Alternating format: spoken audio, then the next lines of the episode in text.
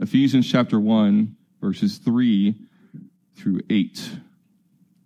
Ephesians chapter one, verses three through eight.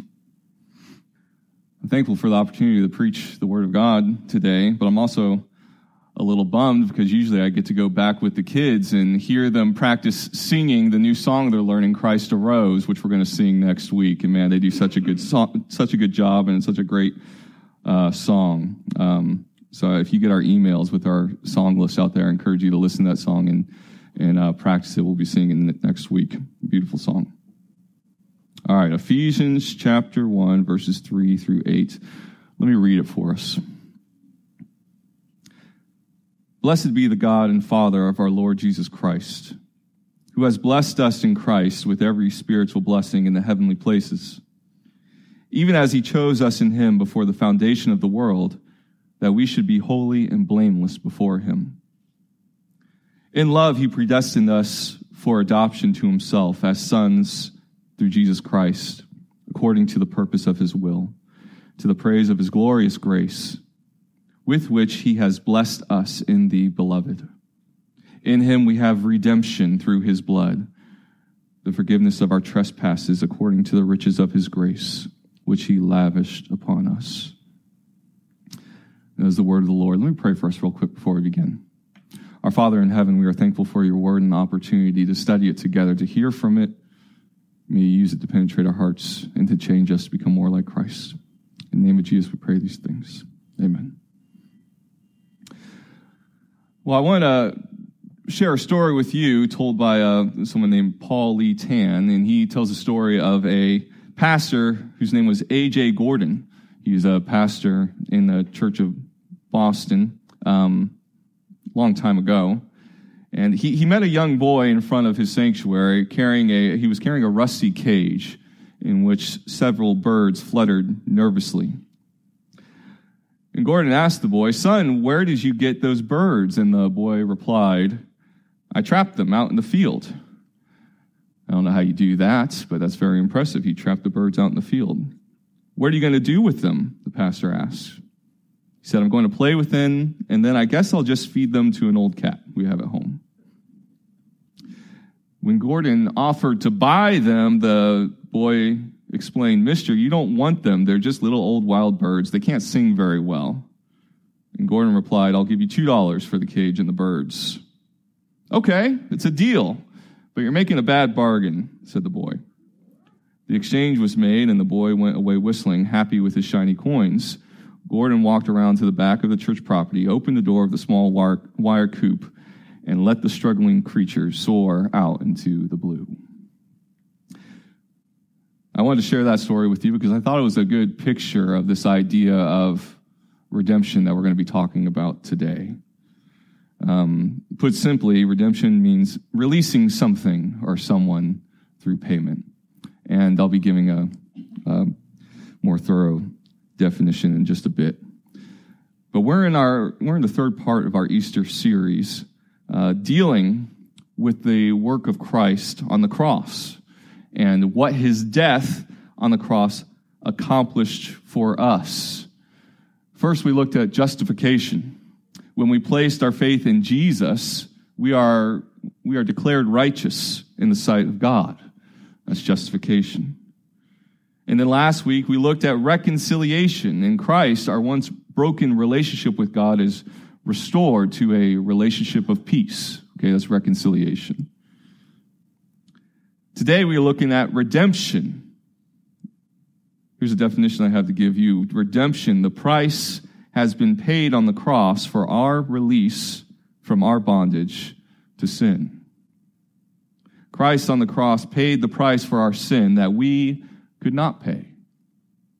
We aren't bound by sin any longer, and as those redeemed by Jesus, purchased through his blood, we are called to live according to his purposes for us. And that's what we'll look at in our passage this morning. So in our letter, Paul Paul's writing to the church in Ephesus.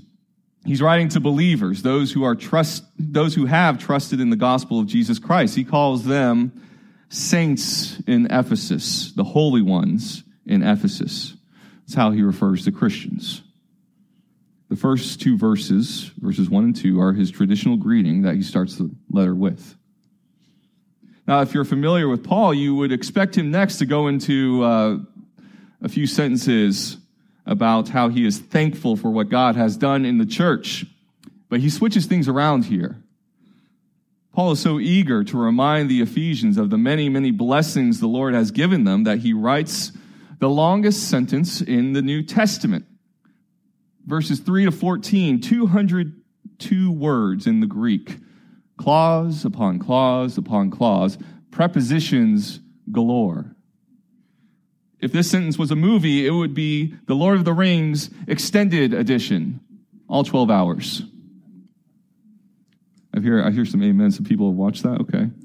Good for you guys. For our purposes, we will have to cut Paul off halfway through while he's taking a deep breath. All right, let's begin in verse three. Blessed be the God and Father of our Lord Jesus Christ, who has blessed us in Christ with every spiritual blessing in the heavenly places. Paul begins this sentence with the traditional Jewish blessing of God. Blessed be God. And here he specifies, blessed be God the Father.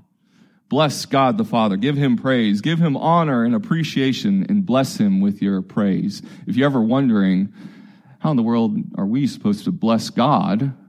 Well, you can praise him. But why praise him? Because he has blessed us with every spiritual blessing. The word bless occurs over and over again in this verse. It's used of us blessing God, and it's used of God blessing us. All three words come from the same word in the Greek. Eulogetos, eulogesos, and eulogia. Blessed, blessed, and blessing. And yet, even though the same word is used every time, it's quite obvious to us, you don't need the, the Greek, know the Greek to see this, that our blessing for God does not quite compare to his blessing for us. We give him praise as a response to everything he has done. He gives us every spiritual blessing as a part of his plan. Our praise is responsive to his blessing. Now, the blessings are for the Christian. They are for those in Christ. You only receive these blessings by faith in the gospel of Jesus Christ. If you are not in Christ, then these blessings are not yours. If you are in Christ, then these blessings have been given to you, and you are benefiting from them even now. And some of you might say, wait a minute, are you sure? Every spiritual blessing? It doesn't quite feel like I've been blessed with every spiritual blessing. Maybe I only got some of them, and other people got all of them. Listen, I'm uh, I'm just reading the text to you. This is what the text says, that you have, if you have believed in the gospel, been blessed with every spiritual blessing. Paul's writing to Christians in Ephesus, and he's telling them about the spiritual blessings they've been given in Christ. So that means that everyone who knows Jesus is given these blessings. That's true for the Ephesians two thousand years ago, and it's true for you and I today. So what are these blessings? That's what Paul spends the rest of this passage explaining. Although we won't get through the whole thing, it's worth reading for yourself. What can we know from what we can know from this verse is that these blessings are from the heavenly realm, meaning they are not temporal, they are not earthly. They are spiritual, giving the believer everything that the believer needs. All right, let's take a look at these benefits that God has given us, the things we have access to, the blessings that are ours. Verses four and five. Even as he chose us in him before the foundation of the world, that we should be holy and blameless before him. In love, he predestined us for adoption to himself as sons through Jesus Christ, according to the purpose of his will. Now, if you're paying attention to the language in these verses, you can clearly see there's an emphasis on God's sovereign action throughout history and even beyond. He chose us in him.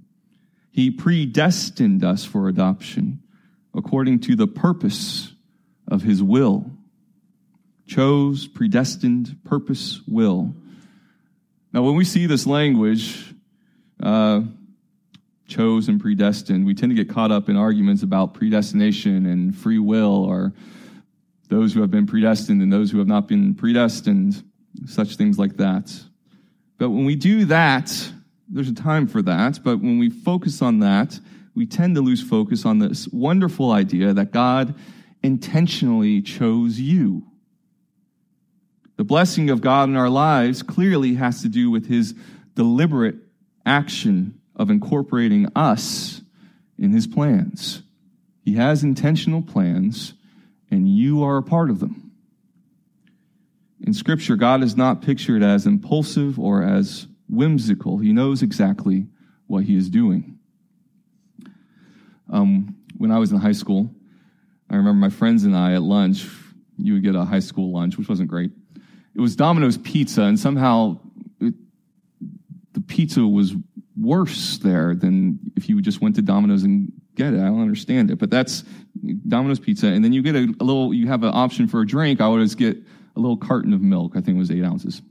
One of the ones that was just very difficult to open. Well, it was, uh, what we would do in our lunchtime, me and my friends, is we would see who could chug their eight-ounce milk carton the fastest. And it was stupid, but it was this, the kind of stupid stuff you do in high school. It's what you, it's what you do. And I was, uh, I was pretty good at it. And my, eventually, my friends stopped challenging me because I always won. And instead, they would just decide to be more fun to, uh, to time me. And so at lunch, I would grab my milk carton and chug it as fast as I could. One day, though, my friend uh, had his watch ready to time me, and I opened the carton and I chugged the milk as fast as I could, and then I immediately spit out the milk as fast as I could because the milk had gone bad. It was disgusting, and I never did it again. That was a dumb mistake. You and I make these kinds of silly mistakes all the time, don't we? We are forgetful. We make plans that go wrong. We don't account for unexpected interruptions. We are impulsive. We are quick to anger. We are we're clumsy. God is nothing like that. He is deliberate. He is intentional. His plans were made a long time ago. It says, before the foundation of the world. And his plans never fail. And you are a part of his plans. He chose you, and he chose me for his purposes. And we have been his plans for a long time. One of those purposes is that we might be holy and blameless before him. You guys have heard these words a lot. You're familiar with the idea of holiness. Holiness, to be holy, just means to be separate and distinct. God is holy from his creation, from other uh, supposed gods. He expects his people to be holy as well. That is, to be distinct from the world around us. Different because we follow Christ and obey his commands. And also, we will be blameless. That means without blemish, okay? Being blameless, it's a word often associated with uh, sacrificial animals in the Old Testament given to God. They are to be without blemish.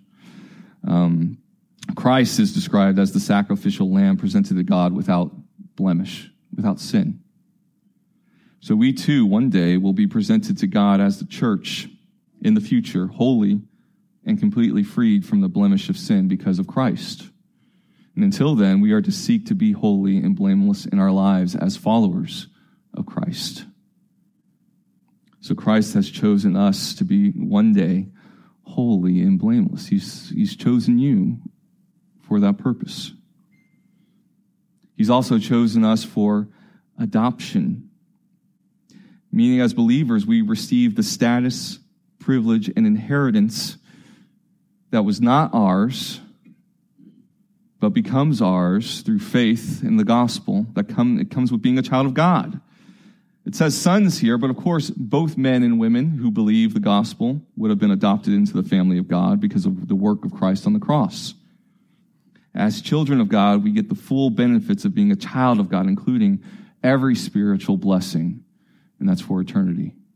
So we have been uh, chosen for to be holy and blameless, and we have been chosen for adoption as children of God. And verse six tells us, to the praise of his glorious grace with which he has blessed us in the beloved. Once again, we see the purpose of the Lord's blessing is praise for what he has done. He chose us, making us holy and blameless, adopting us as true heirs so that he might be praised for his grace that he has shown towards us. That is, he might be praised for his unmerited favor, which he freely gives to each of us because of his beloved Son, Jesus. Just as we are in Jesus the Son, we are sons and daughters of God the Father, and we are given free, unmerited grace because of him. And we praise the Lord for that. And Paul continues on to our main theme this morning, to our redemption. And he lavishes us with redemption, verses seven and eight. In him we have redemption through his blood, the forgiveness of our trespasses, according to the riches of his grace, which he lavished upon us. All right, so we have we have redemption is in Christ. What is redemption? If you were look up, if you were to look up redemption in a Bible dictionary, you would read something to the extent of release by payment or freed by ransom. And I've given us a definition to work with. Again, it's redemption. The price has been paid on the cross for our release from our bondage to sin. The price has been paid on the cross for our release from our bondage to sin. All right, and in the Bible, the idea of redemption uh, is everywhere. Uh, but we see, her clear, we see it clearly in the book of Leviticus. Uh, Leviticus twenty-five gives us the idea, this idea of redemption. All right, so there, there's this idea if in ancient Israel, if uh, if a man loses everything and becomes extremely poor, uh, instead of wandering around in the wilderness homeless, he can sell himself to a wealthier man as an indentured servant. He would have a contract in the, for a maximum of seven years. Um, and so it's a way for the man to gain some wealth, to have work, to have food, and to have, have a home uh, instead of a worse fate. Well, the man's fam- family or a friend or even the man himself, if he somehow becomes wealthy, he can redeem himself from that servitude. He can pay the price based on how many years are left on his contract. And he can free himself from the servitude by paying the right price. That's what redemption is. To put it in a more modern context, if, if someone were, if you were given a fine, right, if you were, had to pay a lot of fines and couldn't pay them, and uh, maybe you had to face some time in prison for not paying that fine, but someone else could redeem you from prison by paying the fine that you owe. Um, that person would be redeeming you. And so Christ redeemed us from the bondage of sin by paying the price of sin on the cross. All right, that's how he redeemed us. If we look at the text, text we have here, we have redemption in him, meaning only those who know Jesus have been redeemed. We have redemption through his blood, meaning that it was his death that acted as the payment needed to redeem us. And we have redemption according to the riches of his grace, meaning that this was something that God chose to do for us because he decided to do it, not because uh, we had earned it. The Lord's redemption offered to us is by his unmerited favor, not because we deserve it. And as far as I can see in Scripture, we were redeemed from sin. Uh, I like to put it in three three ways. The first way we see right here, it says we were redeemed for the forgiveness of trespasses. The debt, the punishment, the judgment of our sins that we deserve has been paid. Jesus paid it by his blood, which just, just means he paid it by his death on the cross. So the judgment we deserve has been paid, and our debt has been paid by Christ on the cross. That's the, that's the first way we have been redeemed from sin. The second way is that we have been redeemed from the futility of a life of sin. First Peter one, eighteen through nineteen says this, knowing that you were ransomed from the futile ways inherited from your forefathers, not with perishable things such as silver or gold, but with the precious blood of Christ, like that of a lamb without blemish or spot. All right, and the word for ransomed here is just another form of the word we use for redeemed. Um, so it's saying the same thing. We were redeemed from the futility of your flesh, from the futility of living a life to sin. The price was paid so that you could be set free from living a life that is dedicated to sin and can instead live a life that is dedicated to the Lord. That's the second way in which you have been redeemed from sin. Now, the third way is that we will be redeemed ultimately from sin in the future. Later on in his, Paul, in his letter, Paul says in Ephesians four thirty, "Do not grieve the Holy Spirit of God, by whom you were sealed for the day of redemption." And the day, the day of redemption is this idea of Scripture that we see, this future day when we will be set free from sin and all of its consequences forever when Christ returns. That means we'll be glorified. We will never again sin against God. We will never again experience sin from others. Our bodies will be made new, and we will not know the, the physical consequences of sin in the world. We will be freed in the day of redemption from all defects, uh, spiritual and physical. Okay, so you can see why Paul ends the passage, or our passage, why he, why he says it in the way he does in verse eight. This thing which he lavished upon us. I mean, isn't that true? God has lavished his redemptive grace upon us. He has indeed blessed us with every spiritual blessing we could need, and we're not even done with the entire sentence yet. God has given us his redemption and freed us from sin in every way possible. He has truly treated us and is treating us and will treat us like his children, adopted into his family through Christ, giving us the full inheritance of his grace. He has lavished us with his redemptive grace. And so the idea I want to leave us with today is this idea here. Until the day of redemption comes, let us seek to live as the redeemed of the Lord, as those who have been purchased at a high cost, no longer enslaved to the power of sin, but blessed with every spiritual blessing. Let me read that again. Until the day of redemption comes, let us seek to live a life, let us seek to live, excuse me, as the redeemed of the Lord, as those who have been purchased at a high cost, no longer enslaved to the power of sin, but blessed with every spiritual blessing. We have been redeemed for a purpose. God did not redeem us so that we can go on and continue to live in the power of sin. He redeemed us so that we might know freedom from it. And so we could be free to live a life glorifying his name. So let us bless the name of the Lord, not only in song and praise today, but also in how we live, obeying his word, making disciples, serving the weak and the poor, repenting from sin, encouraging the church and fellow believers. Let us take that title on, we are the redeemed of the Lord, and live as, as those who are redeemed, holy and distinct from the world of sin that is around us. And that is my encouragement and my exhortation to you today. Let me pray for us. Our Father in heaven, we thank you for your word. God, we thank you for your redemption. God, we thank you for Christ who paid the price of sin on the cross so that we would not have to pay it. Lord, he took on your righteous judgment towards sin, became sin for us so that we be, could become the righteousness of God.